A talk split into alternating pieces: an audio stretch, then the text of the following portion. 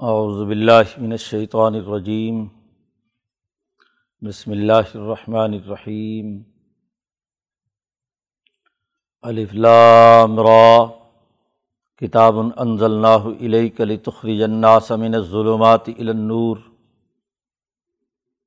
باذن ربهم الى صراط العزیز الحمید اللہ الذی له ما فی السماوات وما فی الارض وویل للکافرین من عذاب شدید الذین یستحبون الحیات الدنیا علی الآخرہ و یسدون عن سبیل اللہ و یبغونها عوجا اولئک فی ضلال بعید وما ارسلنا من رسول الا بلسان قومه لیبین لهم فیض اللہ میشا و یہدی میشا وهو العزیز الحکیم ولقد ارسلنا موسا بیاتنا ان اخرج قومک من الظلمات الى النور وذکرهم بایام اللہ ان فی ذلک لآیات لکل صبار شکور وعز قال موسال قوم ہز قرون نعمت اللہ علیکم از انجا کم من عال فرعون یسومون کم سو العذاب و یوزبحون ابنا اکم و یستحیون نسا اکم و ذالکم بلا من ربکم عظیم صدق اللہ العظیم یہ صورت ابراہیم کا پہلا رقوع ہے۔ یہ مکی صورت ہے۔ اور لوامیر سطح میں میں سے ایک صورت ہے۔ اس صورت کا آغاز بھی حروف مقطعات میں الفلام را سے ہوا ہے۔ اللہ کا وہ نور اور تجلی جو دنیا میں ایک متعین اور مخصوص شکل میں آئی اور بار بار آ رہی ہے۔ اور ہر تجلی کا ایک بنیادی مقصد ہے جو اس صورت میں بیان کیا گیا ہے۔ کہ انسانیت کو ظلمتوں کے نظام سے نکال کر اور روشنی اور نور کے نظام کی طرف لانا ہے۔ موسا علیہ السلام پر بھی وہی اسی مقصد کے لیے آئی تھی۔ اور حضرت محمد مصطفیٰ صلی اللہ علیہ وسلم پر بھی یہ کتاب مقدس انہیں مقاصد کے لیے نازل ہوئی ہے۔ ان تمام صورتوں میں جو لوامیر کہلاتی ہیں کتاب مقدس قرآن حکیم کے مقاصد و اہداف اور اس کے نتائج و اثرات بیان کیے جاتے ہیں اور نبی اکرم صلی اللہ علیہ وسلم بالخصوص اور دیگر انبیاء کے واقعات بالعموم اس لیے بیان کیے جاتے ہیں کہ ان کے دنیا میں بیست کا بنیادی مقصد اور ہدف کیا ہے۔ تو یہ جو تجلی طور ہو یا تجلی غار ہرا ہو یہ تمام کی تمام انسانیت کو ظلمتوں کے اندھیروں سے نکالنے کے لیے ہے۔ اور اس صورت میں صرف یہی بات واضح نہیں کی کہ ہمارا مقصد اور ہدف یہ ہے کہ انسانیت کو اندھیروں سے نکالیں۔ اندھیرے اور ظلم کا نظام اگر انسانیت کے لیے دشمنی کا باعث انتہا درجے پر چلا جائے تو لنحلکن ظالمین کا بھی اعلان کیا گیا۔ ہے کہ ظالموں کو ہم ضرور تباہ و برباد کریں گے۔ ظلمتیں ختم کرنی ہے۔ ظلم کا ماحول ختم کرنا ہے۔ تو اس سے متعلق جتنے اثاثی امور ہیں، وہ ان صورتوں میں امبیا علیہم السلام کے تعلیمات کے تناظر میں قرآن حکیم نے بیان کیے ہیں۔ کتاب کا آغاز ہوتا ہے علی فلام را۔ کتاب انض اللہ علیہ کا یہ ایک کتاب ہے۔ جو ہم نے آپ کی طرف نازل کی ہے۔ حضرت محمد مصطفیٰ صلی اللہ علیہ وسلم کو خطاب کیا ہے کہ آپ کی طرف ہم نے یہ کتاب نازل کی ہے۔ اس کا مقصد اور ہدف کیا ہے؟ اس کے نتائج کیا ظاہر ہوں گے؟ لام عاقبت کا یا تعلیل کا؟ علت کیا ہے؟ کیوں بھیجی ہم نے یہ کتاب؟ اس کی علت اور سبب کیا ہے؟ اور لام عاقبت کا بھی ہو سکتا ہے کہ اس کا آخری نتیجہ کیا ہوگا اس نبوت کا اور کتاب کے نازل کرنے کا۔ یہ ہے کہ لطخری جناسا منت ظلمات النور، کہ آپ انسانوں کو ظلمت کے اندھیروں سے نکال کر روشنی کی طرف لائیں۔ یہ آپ پر ذمہ داری عائد کرتی ہے کہ آپ اس کتاب کے نتیجے میں، اس کتاب کے احکامات پر عمل کر کے انسانیت کو ظلمتوں سے نکالیں، ظلم سے نجات دلائیں اور عدل کی روشنی بکھیریں۔ انسانیت کو اللہ سے جوڑیں اور جو گناہ اور مظالم کی وجہ سے ان کے قلوب سیاہ ہو چکے ہیں، ان پر ظلمتیں چھائی ہوئی ہیں، ان کو دور کریں۔ بے عزنی رب ہم اپنے رب کے حکم سے۔ نبی بھی کوئی کام بغیر اللہ کے حکم کے کچھ نہیں کر سکتا۔ اس لیے کہا بھی عزن رب ہم اپنے رب کی اجازت اور حکم سے۔ کوئی دائی اللہ کے حکم سے ہی کوئی کام کرے تو اس کا صحیح نتیجہ نکلتا ہے۔ تو اپنے رب کے حکم سے آپ لوگوں کو ظلمتوں سے روشنی کی طرف لے جائیں۔ اور الا سرات العزیز الحمید، ایسے راستے پر لے جائیں اس زبردست خوبیوں والا اللہ تبارک و تعالیٰ جو العزیز اور الحمید ہے، طاقتور بھی ہے اور اس کی بہت تعریف کی گئی ہے۔ حضرت شیخ الہند نے حمد کا مقصد اور مفہوم شروع میں بیان کیا تھا کہ دنیا میں جو چیز بھی قابل تعریف ہے، تو وہ قابل تعریف ہونا اس کا اللہ تبارک و تعالیٰ کا ہی انعام ہے۔ اللہ نے اس میں جو وصف رکھا ہے، انسانی کسی ضرورت کو پورا کرنے کے لیے، انسان کے لیے کوئی بھی قابل تعریف ہے۔ آپ جب اس چیز کی بھی تعریف کرتے ہیں تو دراصل اس چیز کو بنانے والے کی بھی تعریف کر رہے ہیں۔ تو جس نے کائنات کی یہ تمام چیزیں مخلوقات پیدا کی ہیں، اور اس پر ہر انسان خواہی نہ خواہی جب بھی کسی اچھی چیز کی تعریف کر رہا ہوتا ہے تو دراصل وہ اللہ کی تعریف کر رہا ہوتا ہے۔ اب اگرچہ اسے معلوم ہو یا نہ ہو، وہ اس کا انکار کر کے کسی بت پتھر کی طرف لے جائے، لیکن حقیقت میں الحمید وہی اللہ کی ذات ہے۔ اللہ کے حکم سے لوگوں کو لے جائیں اس راستے کی طرف۔ سرات وہ راستہ جو العزیز اور الحمید کا راستہ ہے، طاقتور اور زبردست جس کی تعریفیں کی گئی ہیں، خوبیوں والے اللہ کی طرف لے کر جائیں۔ دو بنیادی چیزیں واضح کر دیں۔ دنیا سے ظلم کا نظام تو ہر حال میں ختم کرنا ہے۔ عدل و انصاف کی روشنی ضرور بکھیرنی ہے۔ خواہ کوئی کافر مانے یا نہ مانے۔ لیکن جو کامل دین کو قبول کرے گا وہ بھی عزن رب ملا سرات العزیز الحمید۔ اللہ پر بھی ایمان لائے اور اس کے دین پر بھی ایمان لائے۔ اللہ کے سچے راستے پر ہو تو یہ اللہ کی اجازت سے ہوگا۔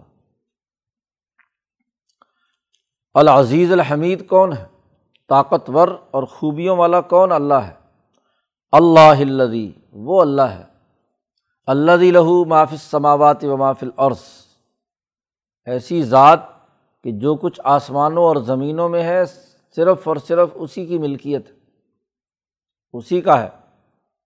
تو جب کائنات کی ہر ہر چیز اس کی ہے اور ہر ہر چیز میں کوئی بھی خوبی کی بات ہے، تو دراصل وہ خوبی اللہ تبارک و تعالیٰ کی ہے۔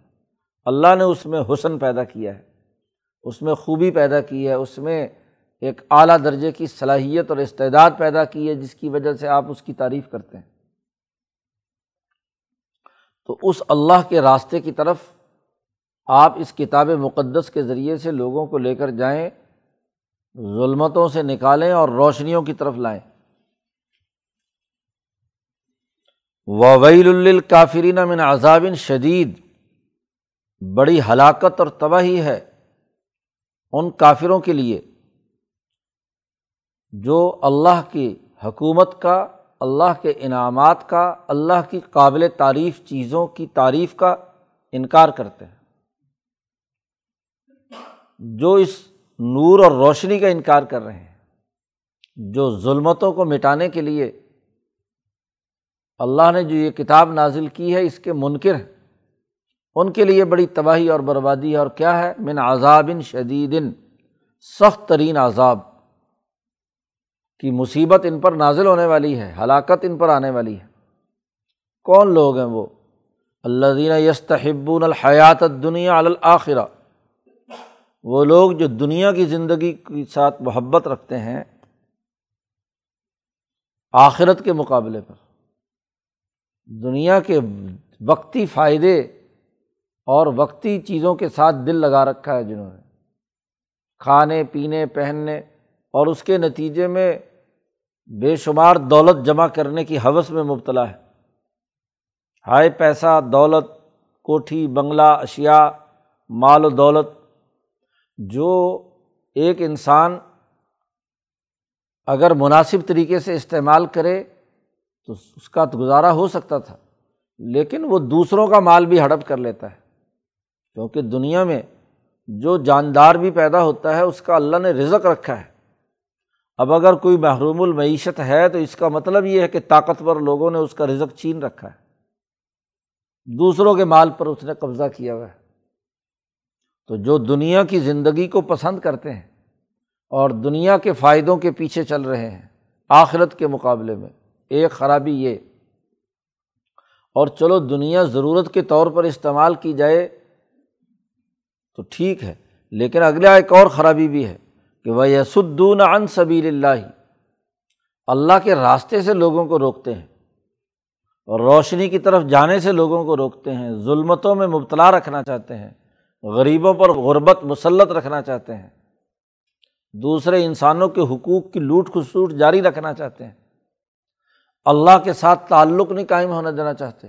اپنے خود ساختہ بنائے ہوئے بتوں، لات منات، عزا یا انسان نما ہاں جی جو افراد ہیں جن کو یہ انا رب کم العلیٰ کا دعوے دعویٰ کرنے والے ہیں، یہ ان کے پیچھے چلتے ہیں۔ لوگوں کو اللہ کے راستے سے روکتے ہیں۔ اور وہ یب غونہ تیسری خرابی، کہ جو پیغام ہم نے انہیں دیا ہے انسانیت کی بھلائی کا، تو اس میں کجی تلاش کرتے ہیں، خرابی پیدا کرتے ہیں۔ دنیا کی زندگی کو خراب طریقے سے بسر کرتے ہیں۔ اور ان کی خرابی اور کجی اس سے بھی معلوم ہوتی ہے کہ اگر دوسرے پر ظلم اور زیادتی کرتے ہیں تو اس پر تو گو خوش ہوتے ہیں، لیکن اگر وہی زیادتی ان کے ساتھ کی جائے تو خود پسند نہیں کرتے۔ اس کا مطلب یہ کہ ان کے نزدیک وہ کجی ہے، برائی ہے نا۔ اگر یہ دوسروں کے ساتھ جو کام کریں وہ اگر ان کے ساتھ کیا جائے اور اس کو بھی اچھا سمجھیں تو پھر تو بات ہے۔ امام شاہ ولی اللہ نے یہی بات واضح کی ہے کہ انسانیت کی بنیادی فطرت یہ ہے کہ وہ کسی بھی بری چیز کو قبول نہیں کر سکتا۔ اور اس کی دلیل یہ ہے کہ خود جو برائی کرنے والے ہیں وہ بھی نہیں قبول کر رہے۔ وہ دوسرے کے ساتھ تو برائی کرنے کو پسند کریں گے، لیکن اگر وہی کام ان کے ساتھ کیا جائے کوئی ان کے ساتھ دھوکہ دے، ان سے کم تولے، ان کو وقت پر پیسے نہ دے، ان کی مزدوری نہ دے۔ شاہ صاحب نے وہاں مثال دے کر کہا حجرت اللہ میں کہ اگر جو دوسروں کی بیٹیوں پر نظر رکھتے ہیں، اگر کوئی ان کی بیٹی پر نظر رکھے تو تو کتنی تکلیف ہوتی ہے ان کو۔ وہاں غصے سے بفر جاتے ہیں۔ تو کیوں؟ اگر ایک دوسرے کی بیٹی کے ساتھ زیادتی کرنا اچھی بات ہے، تو اپنی بیٹی کو بھی پیش کرو۔ وہاں تو خود سم کہتے ہیں کہ یہ ہونا نہیں چاہیے۔ اس کا مطلب یہ ہے کہ برائی تو ان کے یہاں بھی تسلیم شدہ ہے۔ جب برائی تسلیم شدہ ہے تو پھر اس کو اختیار کیوں کیا ہوا ہے؟ یب غونہ عوجا، اس میں کجی تلاش کرتے ہیں۔ اولائی کفی ضلالم بعید، یہی وہ لوگ ہیں جو دور کی گمراہی میں مبتلا ہے ہمار سلام رسول اللہ بلسان قومی ہی اگلے سوال کا جواب دیا ہے۔ کہ جب یہ ایک آفاقی پیغام ہے، کتاب مقدس قرآن حکیم، جو تمام انسانیت کو اندھیروں سے نکال کر روشنی کی طرف لانے والی ہے۔ لیکن یہ کتاب تو عربی زبان میں آئی ہے، اور ساری انسانیت کی زبان تو عربی نہیں ہے۔ تو پھر یہ کل انسانیت کے فائدے کے لیے کیسے ہوئی؟ کل انسانیت کے لیے ترقی کا نظام کیسے ہوا؟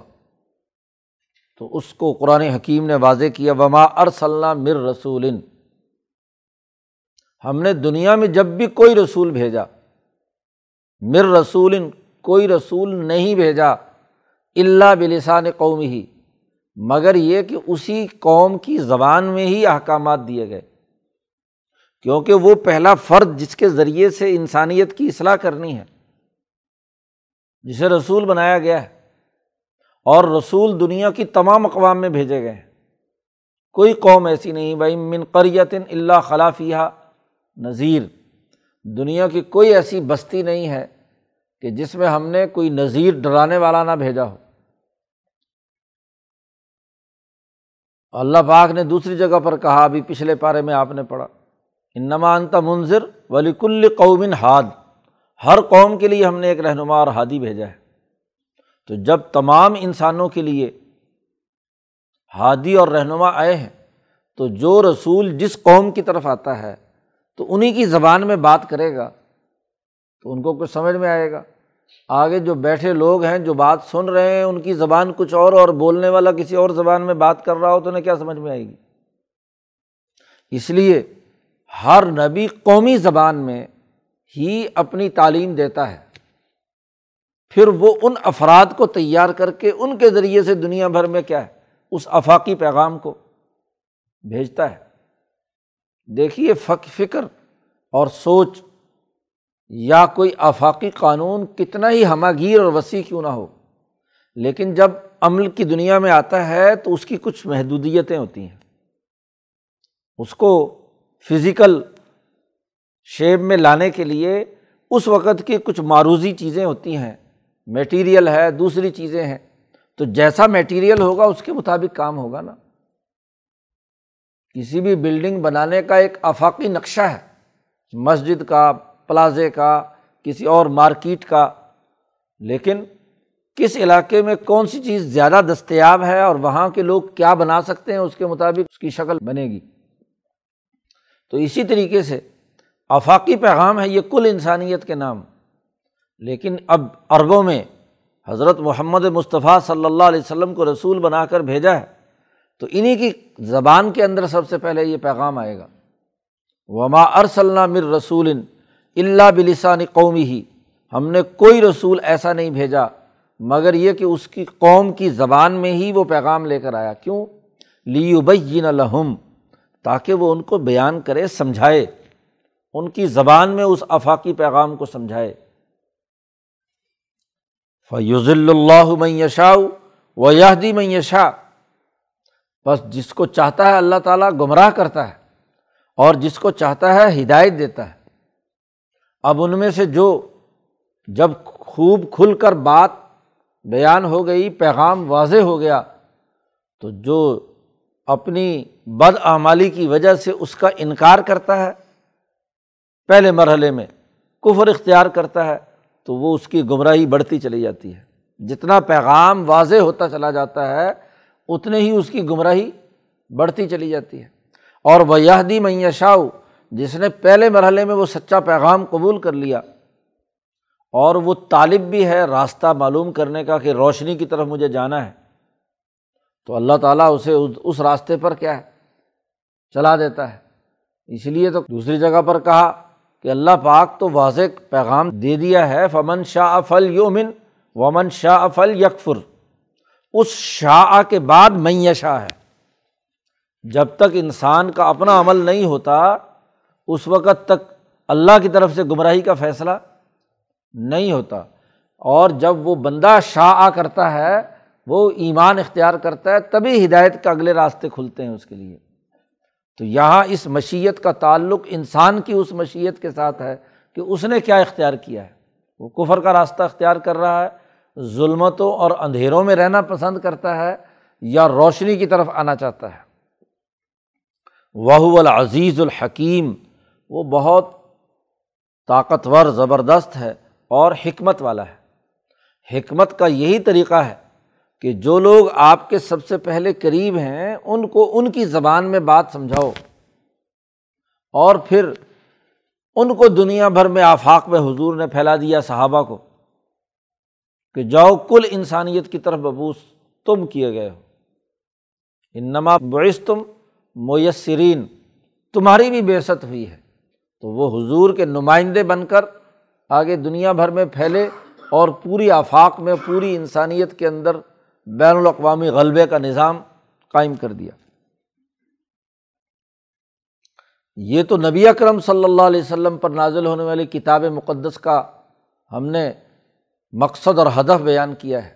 اس سے پہلے موسا علیہ السلام پر بھی ہم نے یہی وہی کی تھی ولاقد ارسلّہ موسا بھی آیاتینہ ہم نے موسا علیہ السلام کو بھی اپنی نشانیاں دے کر بھیجا تھا۔ نو نشانیاں کم از کم۔ جن کا تذکرہ پیچھے نویں پارے میں گزر چکا۔ جی طوفان، جرات کمبل جوئیں وغیرہ وغیرہ، سیلاب، پھر وہ اجدہا، سانپ ہاں جی روشنی، مختلف نشانیاں اور علامات دے کر بھیجا، بلکہ ان پر ہم نے اپنی آیات تورات کی نازل کیں۔ کس لیے؟ کہ ان اخرج قوم کا منت ظلمات النور، کہ جائیے اپنی قوم کو۔ فرعون کی ظلمتوں سے نکال کر روشنی کی طرف لے جائیں۔ تو جن مقاصد کے لیے موسا علیہ السلام آئے تھے، یہاں حضرت محمد مصطفیٰ صلی اللہ علیہ وسلم بھی انہیں مقاصد کے لیے کہ لطخل الناس من الظلمات النور۔ نبی اکرم صلی اللہ علیہ وسلم کی جد وجہد اور موسا علیہ السلام کی جد وجہد کے اندر بڑی مناسبت پائی جاتی ہے۔ جیسے فرعون، حامان اور قارون کے مقابلے پر موسا علیہ السلام نے انقلابی جد وجہد کر کے اس قوم کی آزادی کے لیے راستہ ہموار کیا تھا۔ ایسے ہی حضرت محمد مصطفیٰ صلی اللہ علیہ وسلم نے ابو جہل اتبا شیبہ کیسر و کسرا ان کے نظاموں کو ختم کر کے دین کا بین الاقوامی غلبے کا نظام قائم کیا۔ امام شاہ ولی اللہ فرماتے ہیں کہ تمام انبیاء میں دو نبی ایسے ہیں کہ جن میں نبوت اور حکومت اور خلافت دونوں ایک دوسرے کے ساتھ مرج ہے مکس ہے نبوت بغیر حکومت کے نہیں ہے اور حکومت بغیر نبوت کے نہیں ہے۔ اور یہ دو انبیاء حضرت موسیٰ علیہ السلام ہیں اور امام الانبیاء حضرت محمد مصطفیٰ صلی اللہ علیہ وسلم ہے اس لیے شروع وہی جب آغاز ہوتا ہے، وہاں پر بھی کہا کہ ہم نے آپ کی طرف رسول بھیجا ہے انہیں مقاصد کے لیے کما ارسل الا فراؤن رسولہ تو اسی تناظر میں یہاں بات کہی جا رہی ہے کہ ہم نے موسا علیہ السلام کو اسی مقصد کے لیے بھیجا تھا کہ آپ جائیے اور فرعون کی ظلم اور نا انصافی سے انسانوں کو نکال کر روشنی کی طرف لائیے۔ اور ہم نے ان سے یہ بھی کہا تھا موسا سے کہ وزکر ہوں بھی ایام اللہ کہ ان کو نصیحت کیجیے اللہ کے ایام اور ایام اللہ کی تاریخ بیان کر کے۔ اسی آیت سے یہ بات معلوم ہوئی۔ کہ ایام اللہ کا علم سب سے پہلے موسا علیہ السلام کو دیا گیا۔ امام شاہ ولی اللہ دہلوی حجرت اللہ میں جہاں یہ فرماتے ہیں کہ جو علوم امبیا علیہم السلام پر اترے ہیں، ان میں یہ علم التذکیری بھی آیا، ایام اللہ جو ہے، یہ موسا علیہ السلام پر سب سے پہلے نازل ہوا ہے۔ جی۔ اور حضرت ابراہیم علیہ السلام پر علم جو ہے تذکیر بھی اعلیٰ اللہ کا آیا ہے سب سے پہلے۔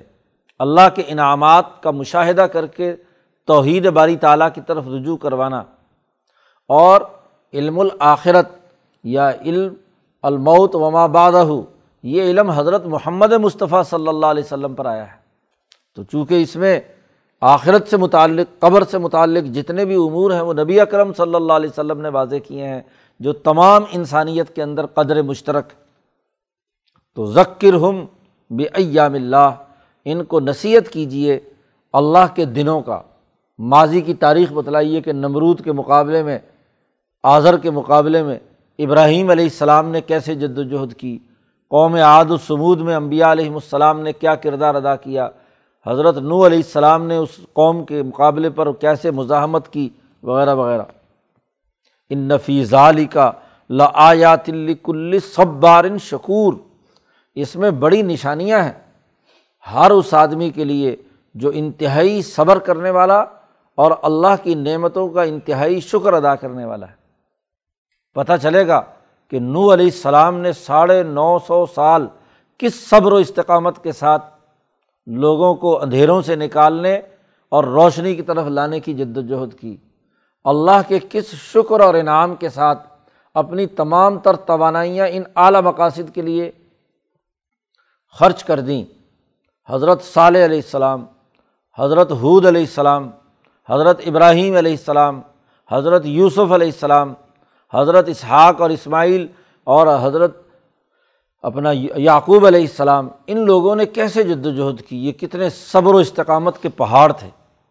شکر اور اللہ کی نعمتوں کا شکرانہ ادا کرنے کے لیے اپنی جان اللہ کے راستے میں خرچ کرنے والے تھے۔ تو ایام اللہ کا تذکرہ اس لیے ہے کہ تاکہ جس کے ذریعے سے پتہ چلے کہ جو صبر و استقامت والے ہیں وہ کس طرح کامیاب ہوتے ہیں۔ بھائی قول موسا علیہ قومی ہی جب موسا علیہ السلام نے اپنی قوم سے کہا از کرو نعمت اللہ علیکم، یاد کرو جو اللہ کی تم پر نعمتیں ہیں۔ کیا نعمتیں؟ از انجا کم من عال فرعون، جب اللہ نے تمہیں نجات دی فرعون کی قوم سے۔ اس کے ظلم سے تمہیں نجات دی وہ کیا کرتے تھے فرعون کی قوم کے لوگ؟ یسومون کم سو العذاب۔ تم کو انتہائی بدترین عذاب میں مبتلا کر رکھا تھا۔ بیگار لیتے تھے، مارتے تھے، پیٹتے تھے۔ سیاسی ذلت اور رسوائی تھی، غلامی تھی۔ ہاں جی۔ اور تمہاری محنتوں پر ڈاکہ ڈالتے تھے، تمہاری مزدوریاں اچک لیتے تھے۔ یسوم کم سو العذاب۔ غلام بنا کر پستی کی حالت میں تمہیں رکھا ہوا تھا انہوں نے۔ وہ یوزب ہو نہ اب اکم اور وہ آل فرعون تمہارے بیٹوں کو قتل کرتے تھے۔ وہ یستیون نسا اکم اور تمہاری عورتوں کو زندہ رکھتے تھے۔ تو کتنے بدترین عذاب میں تھے۔ تو یاد کرو، اللہ نے تمہیں فرعون کے اس ظلم و ستم کے نظام سے نجات دلائی۔ اور وفیظ علیکم بلا عمر رب عظیم اور اس میں تمہارے رب کی طرف سے بہت بڑی آزمائش تھی۔ بہت بڑی تمہارے لیے مدد ہوئی، انعام ہوا کہ تمہیں نجات مل گئی۔ اب یہ موسا علیہ السلام نے اس وقت کہا کہ جب وہ فرعون کے علاقے سے نجات پا کر ادھر آ رہے ہیں، تو راستے میں وہاں کسی کو دیکھا کہ وہ بھی کسی پتھر کے بت کے سامنے پوجا کر رہے ہیں، تو کہتے ہیں اجا اللہ الہن کمال ہم علیہ ایسا ہی خدا ہمارا بھی بنا دے۔ تو موسا علیہ السلام نے کہا کہ اللہ کی نعمتوں کو یاد کرو، اس اللہ کو بھول گئے۔ جس نے تمہیں ان تمام مصیبتوں سے نجات دلائی اور پھر انہیں پتھروں اور بتوں کی طرف جاتے ہو علامانہ ذہنیت کا مظاہرہ کرتے ہو۔ تو جیسے موسا علیہ السلام نے بڑے صبر و استقامت کے ساتھ ایام اللہ کی تذکیر کے ذریعے سے ان کو سیدھے راستے پر لانے کی کوشش کی، تو اب مکی صورت ہے۔ نبی کرم صلی اللہ علیہ وسلم سے کہا جا رہا ہے کہ یہاں بھی ایسا ہی ہے کہ آپ کو بھی جد وجہد اور کوشش کر کے پوری صبر و استقامت کے ساتھ ان میں سے جن کو توفیق اللہ تعالیٰ دے گا ہاں جی ان کو نور اور روشنی کی طرف لائیے، جد وجہد اور کوشش جاری رکھیے۔ آپ کا مقصد کل انسانیت کو ظلمتوں سے نکال کر روشنی کی طرف لانا ہے، اس اعلیٰ ٹارگیٹ کو سامنے رکھ کر جد وجہد جاری رکھیے۔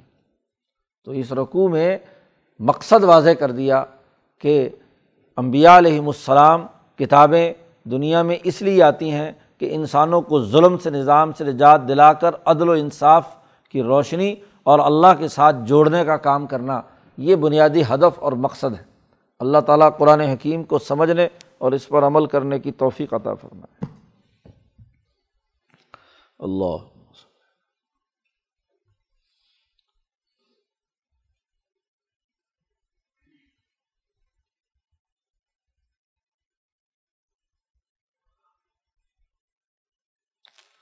اجمائن